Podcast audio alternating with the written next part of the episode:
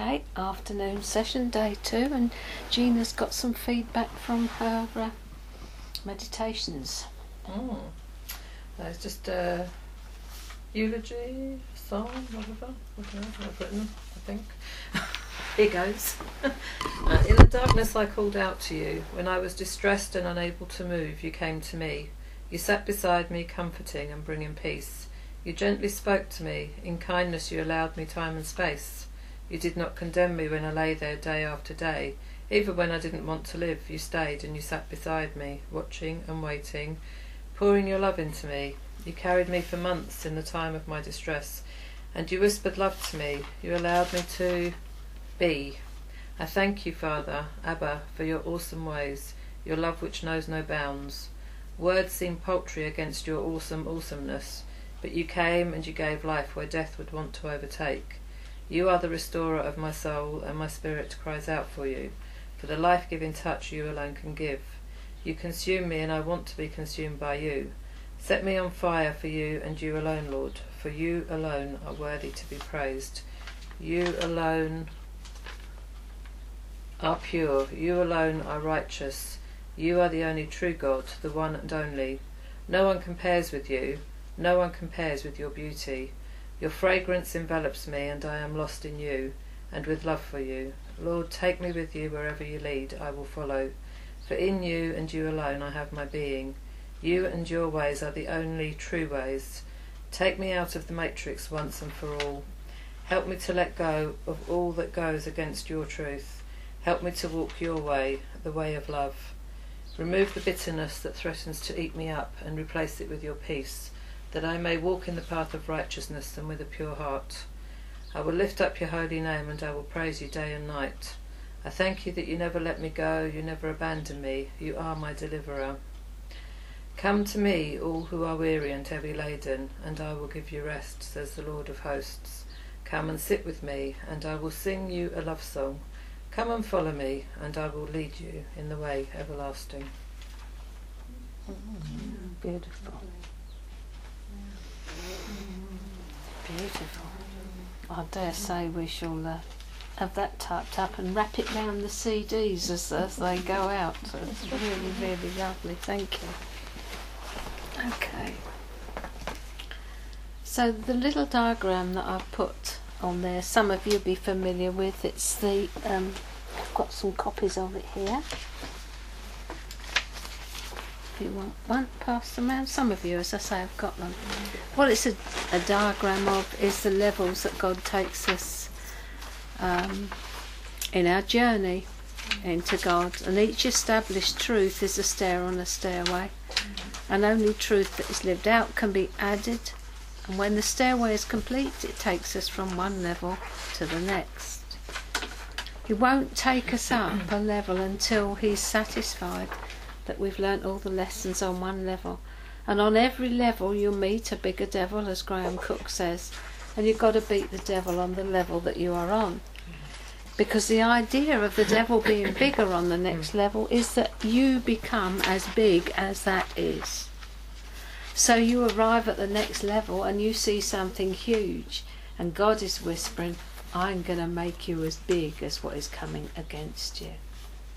And that is growth so that you're taking on bigger things.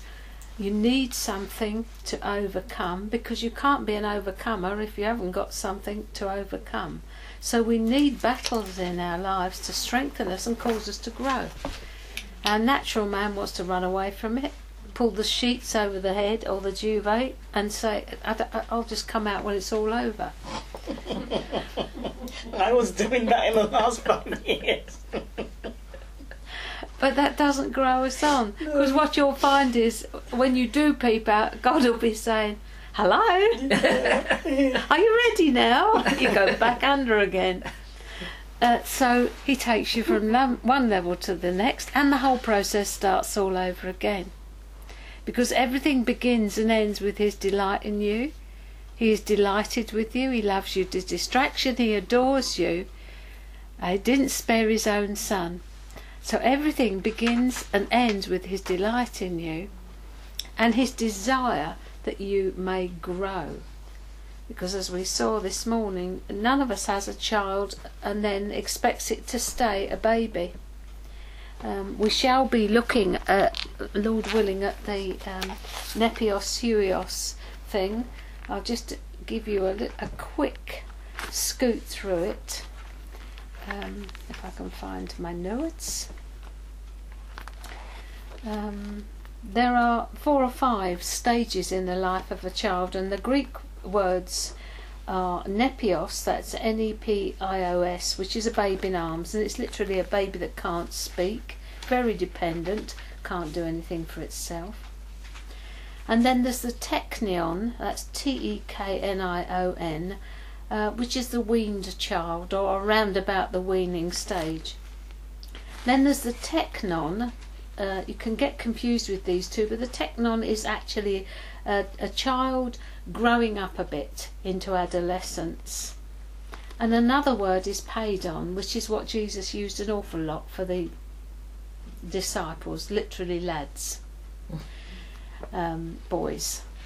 What you up to, boys? You know, that's the word he was using when he spoke, and that is spelt P-A-I-D-I-O-N. But what God is aiming at for us is a huios, which is a fully mature son, and that's spelt H-U-I-O-S.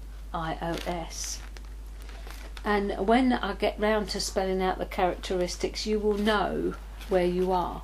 You might be in between stages. Um, you might be coming from an adolescent into a fully mature son. But every one of us ought to be aiming for that maturity of a huios. Because a huios is one who does what his father tells him. And God wants us all to reach the point where we think and feel like he does. Um, yes, it is love, and but it's not love, love, love all the time. There are more attributes to God than the attribute of love. And if we overweight on one, we get out of balance, and that brings us into trouble. Because if you look at God's justice without His love, you, you come into legalism. Um, if you come into love and you look at love without holiness, you come into sloppy agape. So you have to be careful to take the whole counsel of God, take it on board, understand it, so that when He does chasten you, as He will, every son whom He receives He chastens, you understand the chastening process. And instead of running from it, you yield to it. The whole thing is about yielding ourselves, submitting ourselves to His discipline, because whom the Lord loves, He chastens and scourges every son whom He receives, the, the King James says. So it behoves us to listen to, to what He's saying. And in these days, though there were times when Jesus was meek and mild, He was very strong and He was very straight and He said very hard words. Um, I saw something this morning where he was talking in the Gospels to the scribes and the, and the Pharisees got on their hind legs or the vice versa and said, "What you're saying is actually insulting to us." and Jesus went on and sort of said, "Well, yeah, I know, and here's a bit more." so he doesn't actually pull his punches. Years ago, um, reminded that uh, I had a dream, and in this dream. I was standing at the foot of someone's bed, and they were they were in bed, sitting up in bed. They looked quite perky, really. And I had got one of these clipboards with their papers on it. Now, because I'm left-handed, when I put a pin in the paper, the pin comes down facing towards anyone who's going to brush their hand up. And when I was at work, I had to be careful to pin it so my boss wouldn't go like that and rip his hands to pieces. Well, in this particular dream, I had put the pin the wrong way. So I took it out and placed it the other way. And someone standing to my left said to me, That's the trouble with you. You always try to soften what you're saying. And I woke up and I prayed about it. And what God was saying to me was, When I give you a word, you're not to soften it. Because how many times have you heard someone bringing? We heard it, didn't we, round the corner that uh, uh, he is torn, but he will heal three days. But it doesn't. It doesn't apply to us. and this man did this whole exposition, and Joyce and I both knew that it did apply to the church. But in one breath, he'd wiped out the message that God had given him by saying, But it's not us. It's all right. We're, we're perfectly okay. So when you are being a mouthpiece, you do have to be careful that you bring what God actually says and in the way that He wants to say it. That's the other thing. The other side of the coin is you don't hammer people over the head with it. Does that come in the category of fear of man then? Why did he. About the softening, Yeah, is it fear? Fear of man? mine wasn't. It's just that I would I would think I was being too harsh. So I would be looking at myself as not bringing the word that the way God wanted it brought. And he says to me, the word is as strong as it needs to be. So sometimes the word that I will bring and the responses I make, I apologise for because they're coming out of the wrong spirit. Someone was here the other day and, and I said, I was talking about um, righteous anger and how we have to be careful about um, using that term. And someone piped up, "Oh well, Jesus was Jesus was angry," and I said, "Oh, not that old chestnut." and I apologised because it was it was a young Christian. He didn't understand, and he got this, and he's probably heard it. You know, Christians often excuse their anger by saying, "Well, Jesus was angry," you know, and mine was righteous anger. Very few of us actually can exhibit righteous anger. what we, when it comes right down to it, it's something that has offended us or is not the way that we think it should be, and so we get angry. Um, so when that happens, invariably the Holy Spirit will cause me to apologise. A good rule of thumb is uh, what Graham Cooke says: if someone says something to you and you think, "Oh, that was a bit sharp," you go to God and you say, "Father, was there a grain of truth in that?" Mm. Because when God is wanting us to move our feet, we can get offended and, and defend ourselves. Mm. We instantly spring to our own defence in the very area probably where God is actually saying, Well, look, I actually want you to look at this, stop defending yourself. Mm. You've been compassing this mountain long enough, let's go straight. Am I speaking to someone? You can see I haven't got notes on this bit, can't you? So we will be getting down to the meat of the weekend, probably tomorrow. So the huios is one that does what Father says. And Romans 8:14 says, "For as many as are led by the Spirit of God, they are the sons of God." This is not saying that we aren't sons, but this is the huios concept. The fully mature sons are the sons of God who to whom God is able to entrust his power. As I'm always saying, you can't give a, a baby on a tricycle um, a Lamborghini because he'd be off down the road killing himself and somebody else as well. You have to. It, there's two things go on with God. One thing is we learn to trust Him, and that is a process. But the one that is even more difficult is Him trusting you. Whenever, and it has happened on several occasions, people have said to me, one particular lady, actually Lola, almost invariably when she prophesies over me, she'll say, God's trusting you with this. And I think, oh no, what's he doing that for? I can't be trusted. But when he trusts you, that is something else again. Two types of trust. Him trusting you, you trusting him. First, you come to the place where you trust him. And then he begins to say to you, I'm actually giving you this, I'm trusting you with it. And that is an awesome place to come to. And as I think I probably touched on when I did the thing about leadership, if more leaders were aware really of who they were serving, they would be much more careful with the way they deal with the flock. Because it's not their flock, they are under shepherds and they are responsible to the shepherd, the great shepherd, shepherd of the sheep, and that is their responsibility indeed. Um, so please come and tell me if I've trod on your toe, and I will apologise.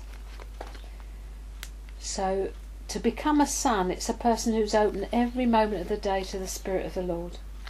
And this is the position God wants you in so He can lay things on your heart to get His will done, whether it be by intercession or something practical or physical. How many of you have had the impression to do something? And you've done it, and the person maybe rings someone, and the person on the other end has said, I was just about desperate. hmm The other afternoon, I was sitting out there, and I'd been asking the Lord if I could ring June, and um, I, I was saying to him, I'll, I'll perhaps ring her after seven when the baby's gone to bed then. And he suddenly said, Do it now. So I rang right at that moment, and she said, Oh, I'm down a hole. That's good. So another day comes. Ring June. I'm thinking it's about three o'clock in the afternoon. She's in a dither. So I rang June, and almost her first words were, "I'm in a dither." Oh, thank you, Lord. So you learn to discern those fleeting thoughts that come through your mind, and then somewhere along the line you think, "That was you, Lord." You learn to pick them up and say, "Lord, I'm running with that." If it's wrong, that's fine, but this is the way I'm learning to hear your voice. And that's all about moving out in faith. It's all about what faith is about. So, the little thing I want to talk to you about this afternoon is the gaze of the soul. But specifically, and I've headed it up, what's a faith? Okay, Yeah, the red light's on. that's it. Ah. Ah, she says. So I'm going to quote from uh, A.W. Tozer. Those of you who who know me know that I like the old writers, and A.W. Tozer is one of them. I haven't got too much time for a lot of the froth and bubble that comes out uh, in the name of literature these days, Christian literature particularly. Um, Tozer is like Graham Cooke. His books are very tiny, but you just got to stop and think about what he's saying. So he's saying, let's think of our intelligent plain man coming for the first time to the reading of scriptures. He approaches the Bible without any previous knowledge of what it contains. He's wholly without prejudice, he's nothing to prove and nothing to defend. Such a man will not have to read long before his mind begins to observe certain truths standing out from the page. And that's a quote from a book called The Pursuit of God, which I would highly recommend. And he goes on to talk about faith, what it is and what it isn't. And the scriptures tell us in Hebrews that without faith it's impossible to please God. Faith will actually get me anything, take me anywhere in the kingdom. But without it, there can be no approach to God, no forgiveness, no deliverance, no salvation, no assurance. Everything we have, if you think about it, we mm. receive it by faith. So, what's a faith? What is faith? How do we define it? And most important of all, do I have it? There's actually no biblical definition for faith apart from Hebrews 11:1. If you just skip to there for a second.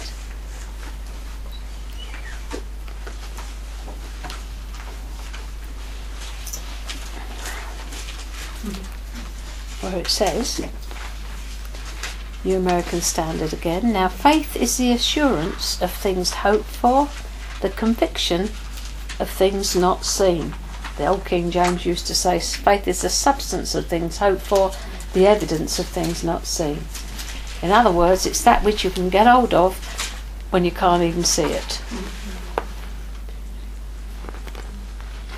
So faith is the substance of things hoped for, the evidence of things not seen. This tells us what it is in operation, not in essence.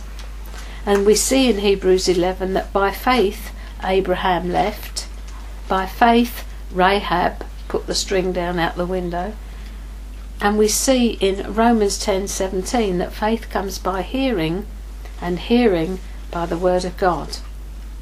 That is why the word of God is so important. You cannot grow without the word of God. And to paraphrase uh, Thomas à Kempis, I would rather exercise it than know the definition of it. That's what uh, Thomas à Kempis said. Or Peter Stott's version would be, it's better felt than telt. That's the way you do it. As we examine the Bible, we see that looking and believing are linked together. Hebrews 12, verse 2 says, looking unto Jesus.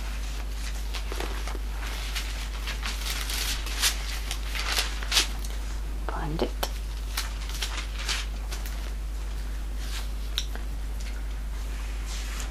I'll start verse 1. Therefore, since we have so great a cloud of witnesses surrounding us, let us also lay aside every encumbrance and the sin which so easily entangles, tangles us, and let us run with endurance the race that is set before us. Fixing our eyes on Jesus, some of the uh, versions say, looking unto Jesus, the author and perfecter of our faith, who for the joy set before him endured the cross, despising the shame, and has sat down at the right hand of the throne of God. Looking unto Jesus.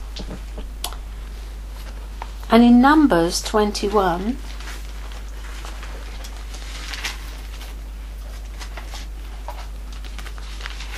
verses 4 to 9.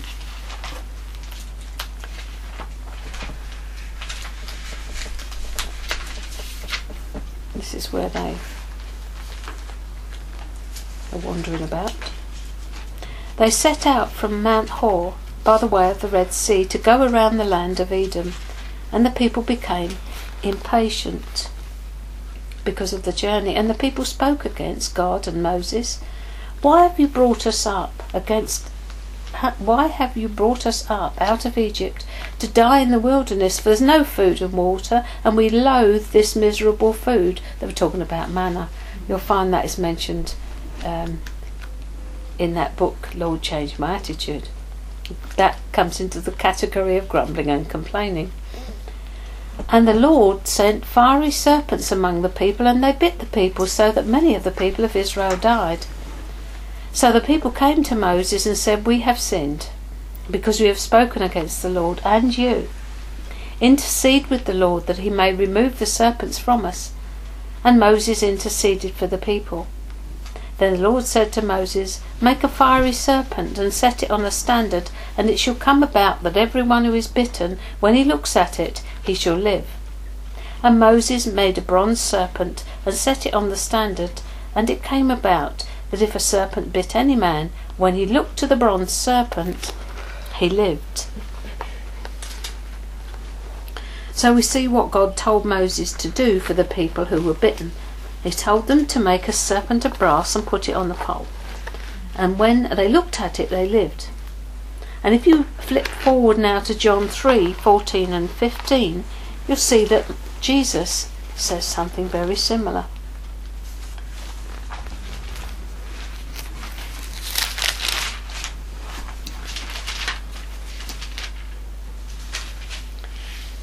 As Moses lifted up the serpent in the wilderness, even so must the Son of Man be lifted up, that whoever believes in him may have eternal life. So, going back to this man who's looking at the word, he would see that looking and believing are synonymous. Looking on the Old Testament serpent is the same as believing on, in the New Testament, in Christ. He would understand that while Israel looked with their physical eyes and were healed, we look with our hearts upon the finished work of the cross of Jesus. So we have to conclude that faith is the gaze of the soul upon God. Psalm 34 5 says, They looked to him and were lightened, and their faces were not ashamed. Psalm 123, 1 and 2 says, As the eyes of servants look to their masters, and the eyes of a maid to her mistress, so our eyes are on you until you have mercy on us. Psalm 1211 I will lift up my eyes to the hills from whence comes my help. And Jesus himself in Matthew 14:19 looking up to heaven he took bread and brake it. Looking and believing. And from all this, we see that faith is not something done once. There is believing faith by which we're saved, and there is the continuum of faith as we progress. Graham Cooke talks about two types of faith or two types of trust. There is a situational trust where you say, I'm trusting God in this, you know. Often people will use that when they haven't actually got a word from the Lord in that situation. And then there is the life of trust, which means you settled it once and for all and you live in a place of trusting God. Right across the board for everything. And that, so there is situational trust, but there is comes that place which is all a growth where you actually find yourself trusting Him for everything. So it's a continuum as we progress and we see growth again. Looking unto Jesus is a continuous gaze of the soul upon the one from whom everything flows. It's lifting our hearts and minds, the inward gaze of the soul, to behold the Lamb of God and to never cease that beholding until Jesus comes. We lock our eyes onto His and we stay there. Have you ever seen a sheepdog rounding up sheep? doesn't look at the sheep, eyes on the shepherd. Round the outside of the sheep, eyes on the shepherd, watching for what the shepherd is saying. Round 'em up, Rosie, you know, bring 'em in. And round and backwards and forwards, nipping at the heels of the sheep, bringing them in, eyes on the shepherd, all the time. And Colossians 3 2 and 3 puts it this way Set your affections on things above, and not on the earth beneath, for you died, and your life is hid with Christ in God. It goes on to say, and when Christ, who is your life, appears, you will be like him. It is your life. At first, this will be difficult because I said this morning our minds are like wandering birds. But should you once tell him that this is what you want, your heart's gaze forever on him and him alone, he is actually faithful to take this intent as your choice and He will make the allowances needed for our frail flesh and bring us back to that magnetic north time and again. So you get Graham saying, "We'll go and we'll go together and get it." That happens when you told God what your intent is. I want to be as intentional towards God as He is towards me. That was my prayer this morning. Make me as intentional. You've not withheld anything from me grant me not to withhold anything from you. So the gaze of the soul, the set of the sail, the determination of the heart are all observed by the God who sees me. Do you remember Hagar yesterday? Bir Lahai the well of the God who sees me. Have I seen the one who sees me? She said. We'll probably be having another look at Hagar tomorrow. Didn't get around to it because God is taking the program and just changing the way it comes out.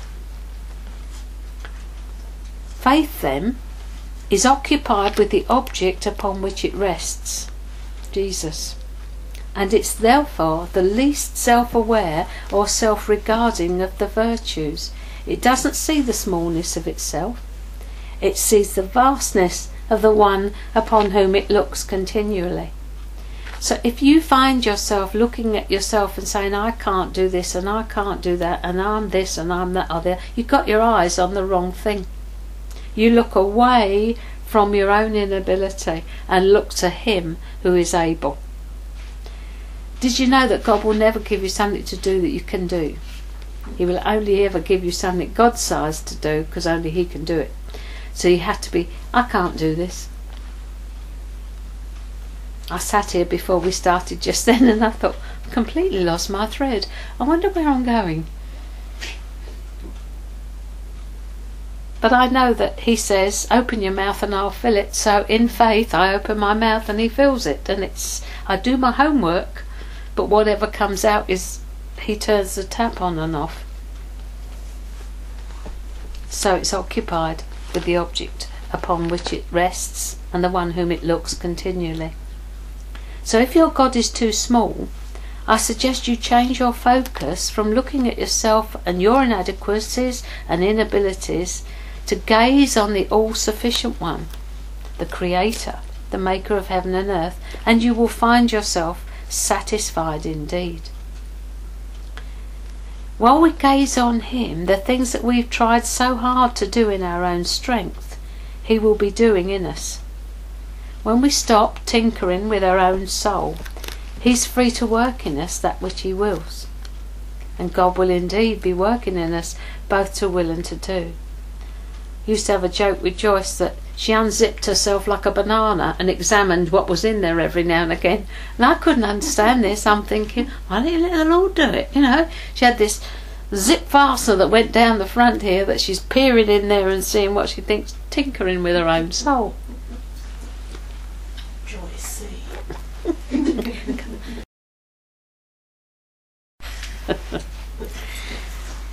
Faith, then, is a redirection of our focus. Getting our eyes off ourselves and onto Him as a deliberate act of the will. Here comes that will again.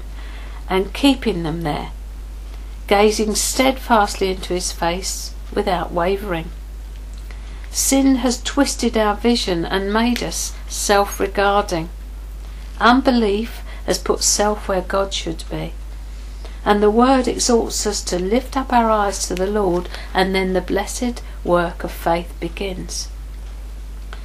A.W. Tozer again, he says, When we lift our inward eyes to gaze upon God, we are sure to find a friendly face looking back. For it's written that the eyes of the Lord run to and fro throughout the whole earth. And the sweet language of experience is, Thou, God, seest me. as Hagar again. You are the God who sees me. And like Hagar, we will say, Have I seen the one who sees me? If faith is but the gaze of the heart towards God, then it follows that it's one of the easiest things to do. It would be like God to make the most vital thing easy and to place it within the grasp of the weakest and the poorest of us. Here I come with another prayer. This is a man called Nicholas of Cusa. I've not read any of his writings. I should think they would be far too difficult for me. But this was brought to my notice by someone and I love it. I've got some copies if you want it. Oh Lord, I've heard a good word inviting me to look away to Thee and be satisfied.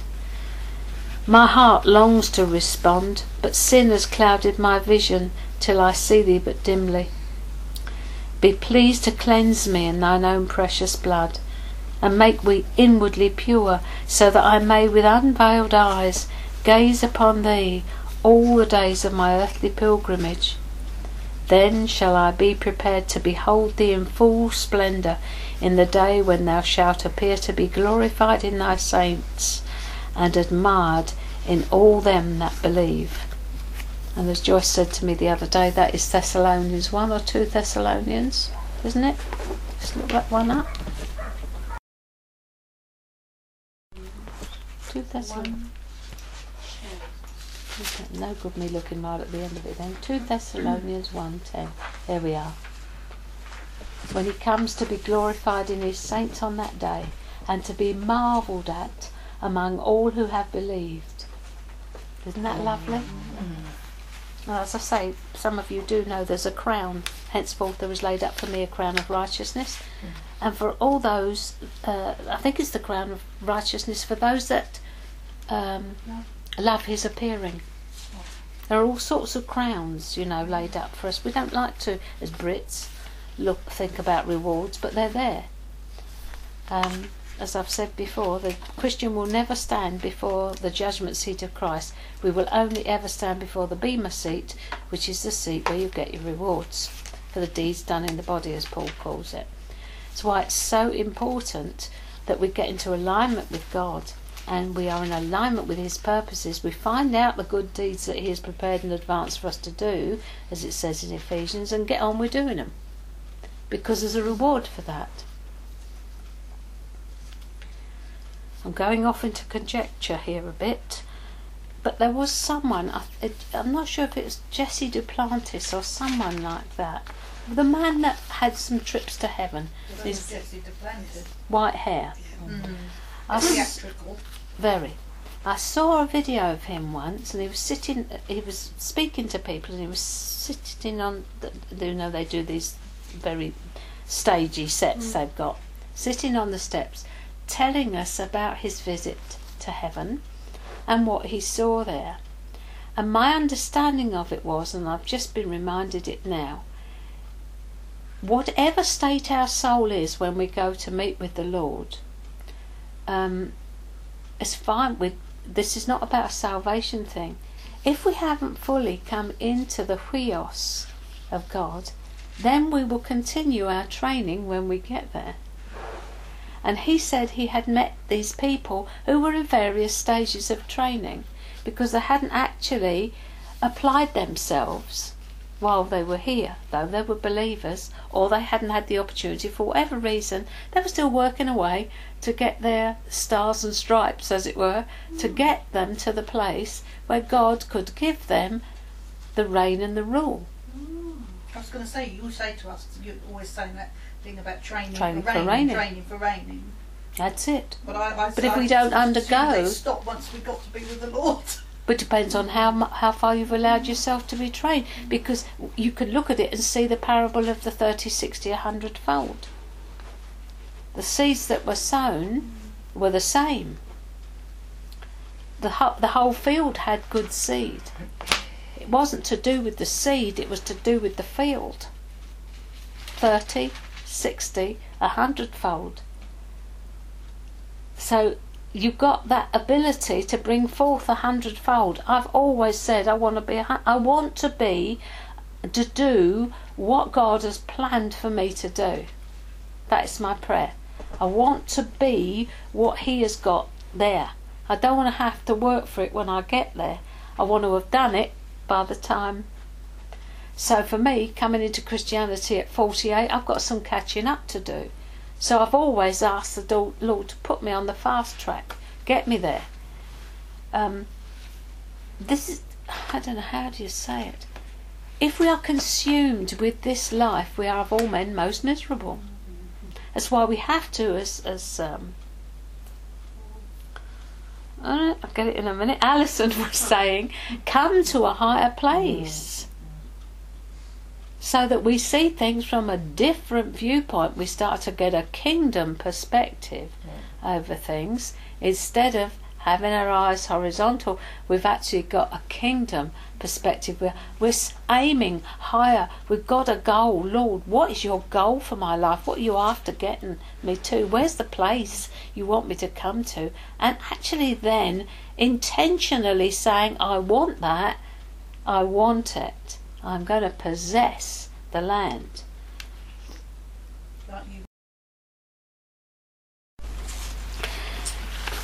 As, as you well know, I didn't know where I was going this afternoon.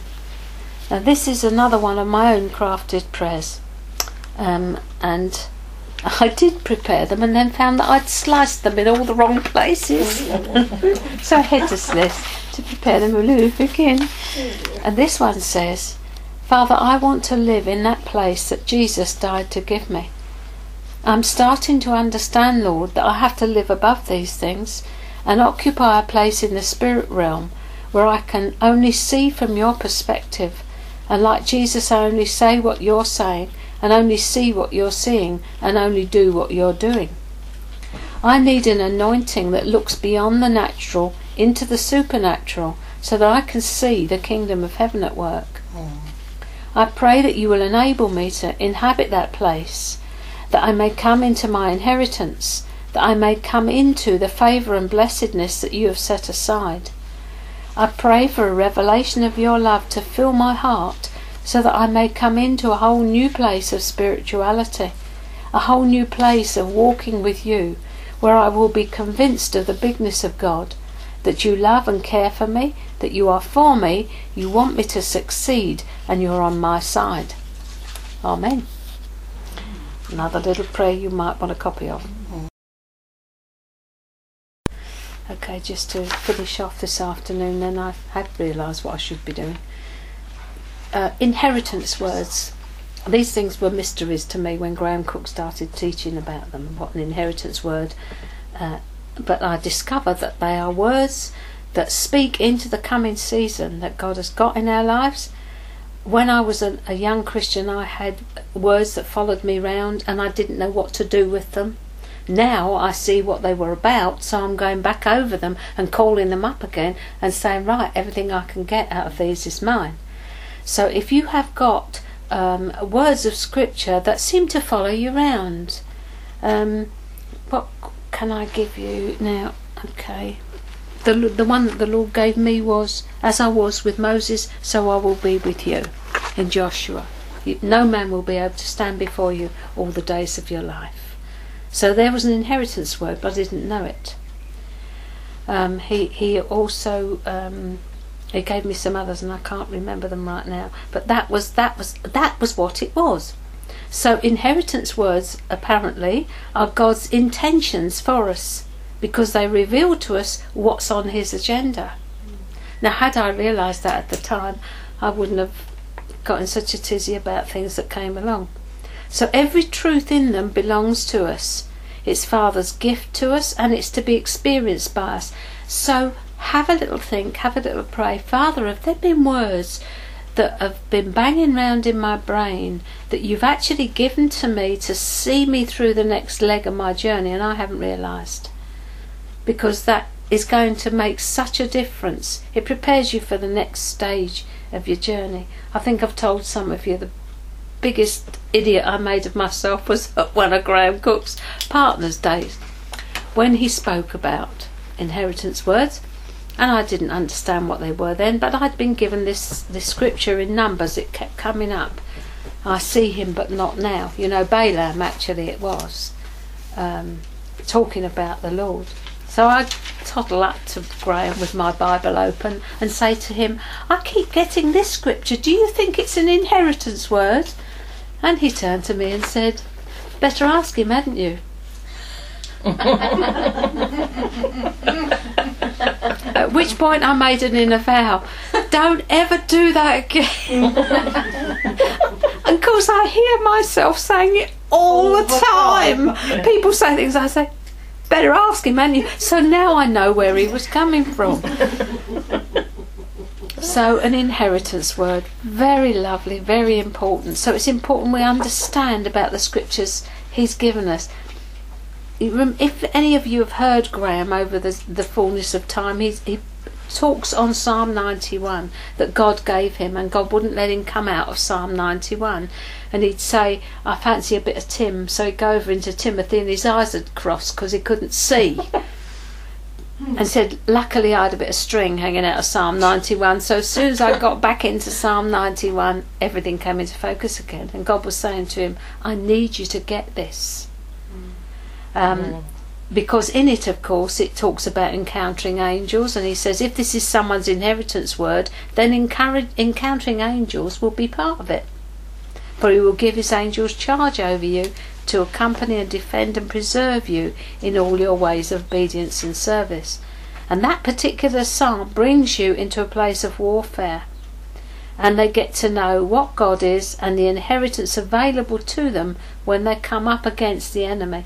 That is why God said to Graham, I need you to get this for the next level that I'm taking you into. Mm. He tells some hilarious stories about the warfare that he's coming to. It weren't funny when he was in it, um, but one of them, you've probably heard it before, is out somewhere um, away from this country. And um, there it is in the evening, tries to go to bed, room's full of demonic, and there they all are. So he does whatever he does and tries to get to sleep. Next night, exactly the same. Fed up with this. Third night, he says, Father, it's not going to happen again tonight, is it? Yes, son. So this third night, he decides he's going to do something different. So there they all are, standing there leering and doing whatever they do. And he pleads the blood of Jesus to shut them in. and then he worships oh, right. for two hours solid. They're absolutely screw trying to stop their ears up. They can't stand it. He said, and when I was finished, I said, "You are dismissed." And they went. Mm. That was why God had to take him through that. That's why he gave him Psalm 91, so that he would be able to war a good warfare. So, inheritance words need to be lived, thought about, prayed over, memorized, and studied so that the thing that God wants to give us are understood. And we need to stick with these scriptures until he says stop. He's given you one, hasn't he? So I just realised that what years ago you said me ask for an inheritance word, which was Luke one. Yes. Then he did give me a, uh, a, passage in Hosea, and John seventeen was It's the one a, that a a moment. recent one, and I'm just repenting of, of, of not taking enough notice and going on to doing the grand cook and going on to other things, except my eyes gone blurry. So we need to stick with these scriptures until he says stop. He doesn't want us distracted.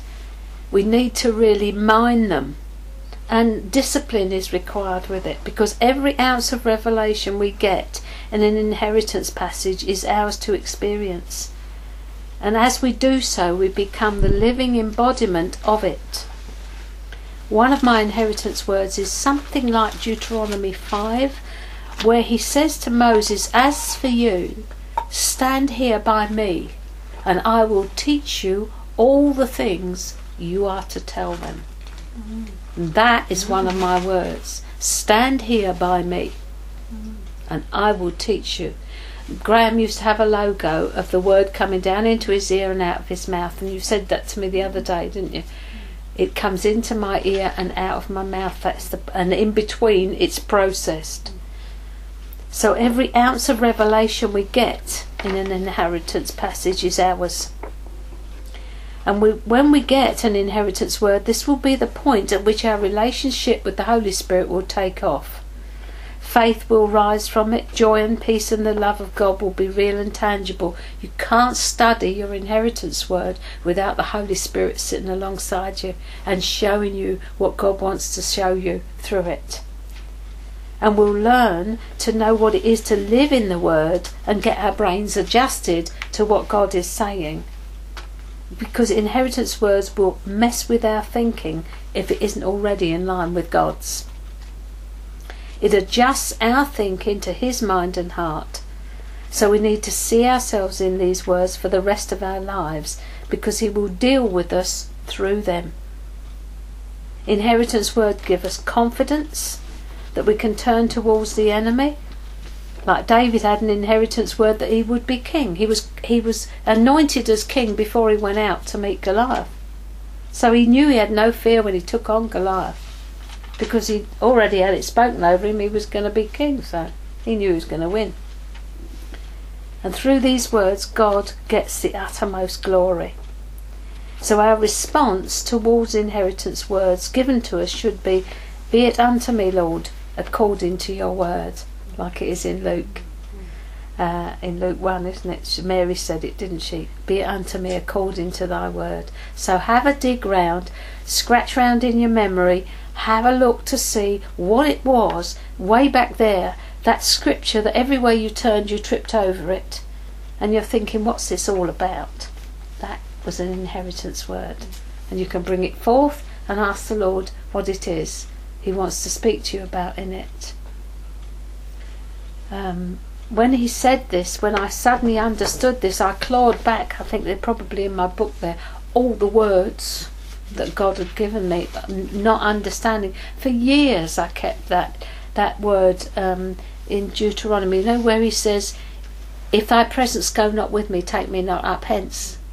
Because how will it be known that these are thy people except you go with us? and I had that on the on the in the bathroom upstairs for years, little realising it was an inheritance word. So I've really been clawing them back. So be blessed. Thank you for listening for that little addendum, or to that little addendum, and have a look. And if you don't have one, ask the Lord for one, because by the time you go from here, the end of the weekend, you will have one for your next stage in the journey. God bless. Okay, coming up. Okay, here we are. Good morning, and we're on day three of um, In the Hands of God. And today, um, I suspect we really will be in the hands of God. Um, and it's the 20th of April, I'm reliably informed. So, I just want to look um, at three people who were changed by the Master's touch. Um, and that little picture up there is the hands of the potter. So the first one is Hagar, who we talked about uh, on Friday, who we find in Genesis 16, where Abraham and Sarai cook up a plan to help God out. Actually, it's Sarai who is the instigator of this.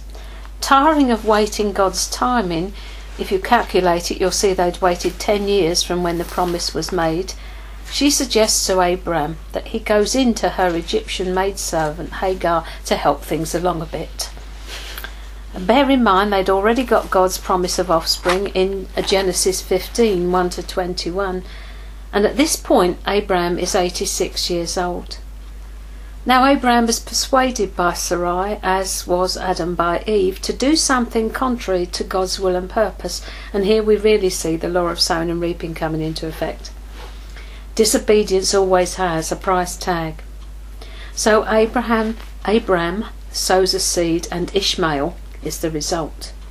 And we are of course still living with the consequences of his impatience.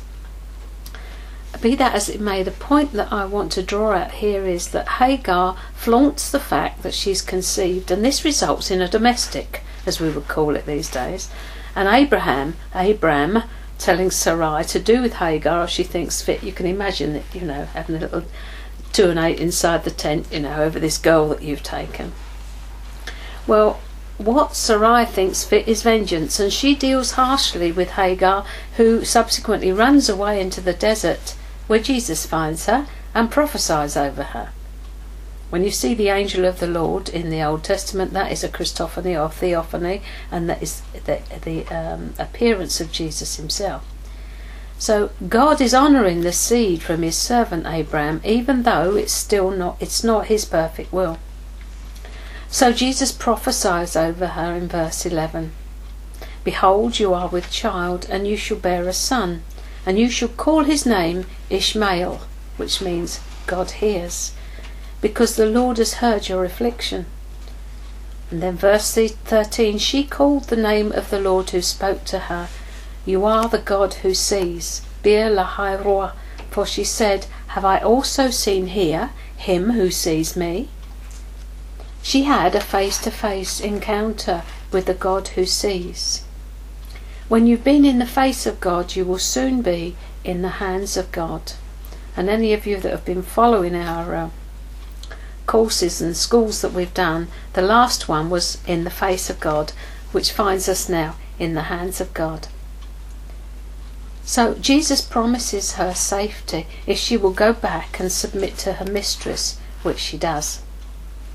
We serve a God who sees, who has compassion on us in our weakness, who understands what we are made of, and still encourages us to grow. We see this in Psalm 139 that you used as a meditation over the last couple of days. You know when I get up and when I lay down. He sees. As I said before, this passage gripped me when I was preparing for this weekend. You are the God who sees. You are the God who sees me. It's so personal. So he sees us. He hears us. Comes right down to it. He's the one who sees us all the time the good, the bad, and the ugly. And He never condemns, He only ever encourages us to grow. He's lovely. So I want you to take on board that name. You are the God who sees me. Bir Lahai Roi. I don't know really quite how to pronounce it, but that's how it looks. And we've looked at various other names in the Bible, but this was the one that struck me forcibly when I was studying for this weekend. You are the God who sees me. And having seen me, you aren't going to leave me where I am. David says in Psalm 139, Where can I go from your spirit? Can't get away from him. Don't try. So, whatever he's asking of you, do yourself a favour and the rest of us and let him have it. As Abraham contemplated the heavens, he entered a realm of knowing God, and God spoke. And as God spoke, something began, but it didn't finish. The revelation of God is progressive. He reveals himself, and later we find him saying, Shall I tell Abraham, by now his name has been changed, what I'm about to do? Abraham sees God as Jehovah Jireh, the Lord who himself provides the offering on Mount Moriah, foreshadowing the offering of God's own Son as the sacrificial Lamb of God. So, as we saw the other day, he sees him as El Shaddai with the power to bless and provide. We've already looked at the progressive re- revelations of God, but I'm going to look at them again because they are so important for us. So, for the moment now, Abraham, Abraham is in the process. He's in the hands of God. Because to obey this living God, he's taken his son up a mountain to sacrifice. And the boy was about 11. This is the boy for whom he's waited, and God has given him what he wanted. Whenever we meet him, we leave with a different motivation, a different creative thought. Being in the face of God, we then have to be in his hands to achieve what he's placed within us. So Abraham gets to the place where he's totally dependent on God to supply what he needs. He has to be in the hands of God in order to receive from God. To receive in order to do what he's got to do. God himself will provide the lamb. When you've seen into his face, you have to put yourself into his hands. To be different, to do differently. Exodus 3 1 to 6. And another one who was changed by the Master's touch Moses. God reveals himself as Yahweh at the burning bush. I wonder how it would have turned out if Moses hadn't been so curious about the bush and gone over to have a look. He turns aside to have a look and God reveals himself. Notice that God is revealing himself to man. The Bible is a progressive revelation of the person of God, and again, Jesus appears as the angel of the Lord out of the midst of the bush. Moses. God comes to him as the self existent one. Moses comes face to face with the God who sees him, and it shoes off. God reveals himself as I am who I am, and I'll be who I want to be, the self existent one. Moses comes face to face with God, and from that point, a prophet emerges. A broken man in God's hands. A model for Jesus himself. Moses moves with a brokenness, a murderer who would become a deliverer, a rejected man who would become a leader, and a friend of God. Because he's broken, he's in God's hands. He comes as a prophet, a worker of signs and wonders, and a friend of God. He's changed from his face to face encounter with God and goes into the hands of God to show the hand of God. He will not only receive, but show forth the fact that he's been with God. Exodus 33:11 says, "So the Lord spoke to Moses face to face, as a man speaks to his friend." You cannot be in the hands of God without showing forth the hand of God. In verse 12, we see Moses talking to God. See, you say to me, Bring up these people and lead them. Just look that one up.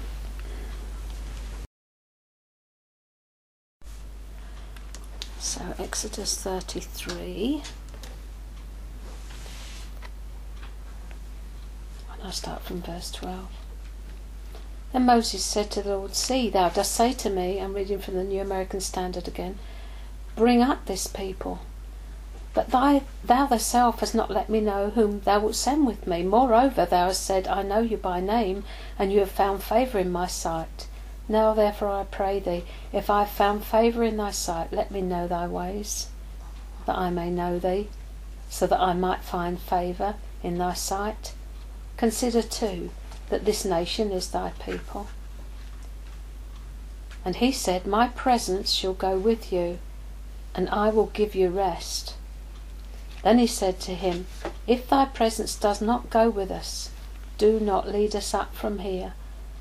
For how then can it be known that I have found favour in thy sight, I and thy people?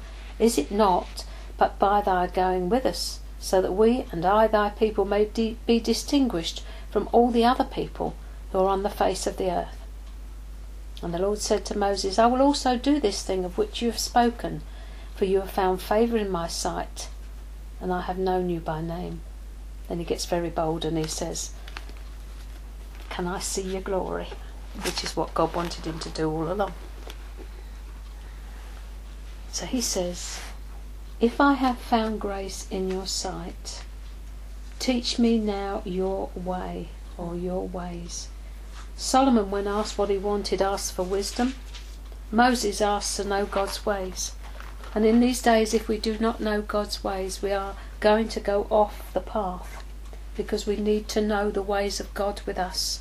Because his ways, as it said in Isaiah 55, are not ours. And all his ways are goodness, graciousness, and humility and honour, and they're good. So he says that I might know you and I might find grace in your sight. He knows he isn't going to get anywhere without knowing God and his ways. And we find Jesus saying the same thing in John 17:3. He says, "This is eternal life, that they may know you and Jesus Christ whom you have sent." God's ways, we have to find them out what they are. And as I said, Isaiah 55:8 tells us that his ways aren't our ways.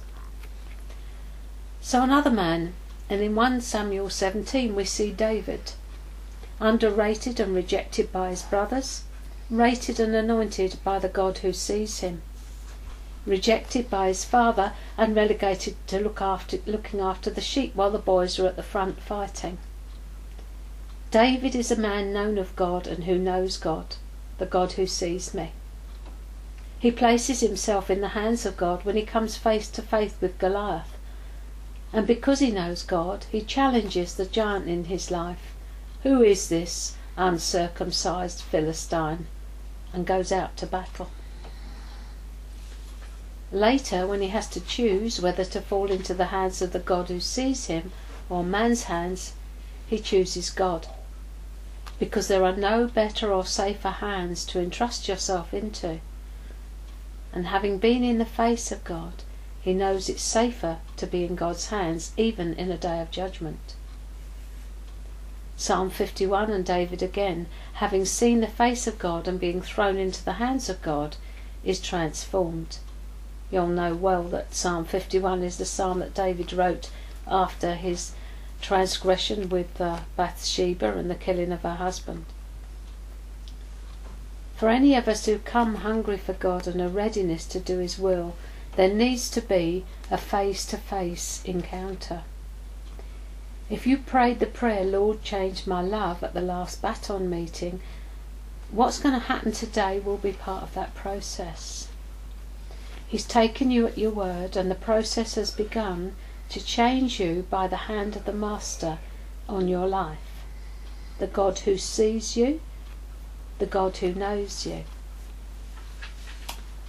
Someone, Lola again, prophesied over me a couple of years ago, and she stood behind me and she put her hand on my right shoulder and she leaned all her weight on it. And she said, The hand of God is heavy on you like my hand on you.